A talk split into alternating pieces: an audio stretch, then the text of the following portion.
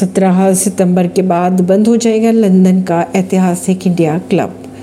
Britain में London स्थित India club के बंद होने की सूचनाओं ने सैकड़ों भारतीयों को भावुक कर दिया है। लंदन में रहने वाले तमाम भारतीय इस क्लब में पकौड़े आदि का आनंद उठाते रहे हैं। यह क्लब भारतीय स्वतंत्रता आंदोलन से जुड़ा रहा, मगर अब इसे 17 सितंबर को बंद किया जाएगा। इस क्लब के अगर संस्थापक की बात की जाए तो इस संस्थापक सदस्य कृष्ण मेनन थे, जो ब्रिटेन में स्वतंत्र भारत के पहले उच्चायुक्त बने थे।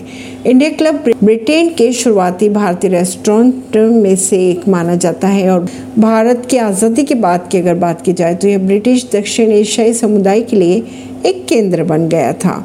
क्लब के प्रबंधक फिरोजा मार्कर के अनुसार जब से लोगों को पता चला कि यह क्लब बंद होने वाला है, यहाँ काफ़ी भीड़ आने लगी है। परवीन सिंह, नई दिल्ली से।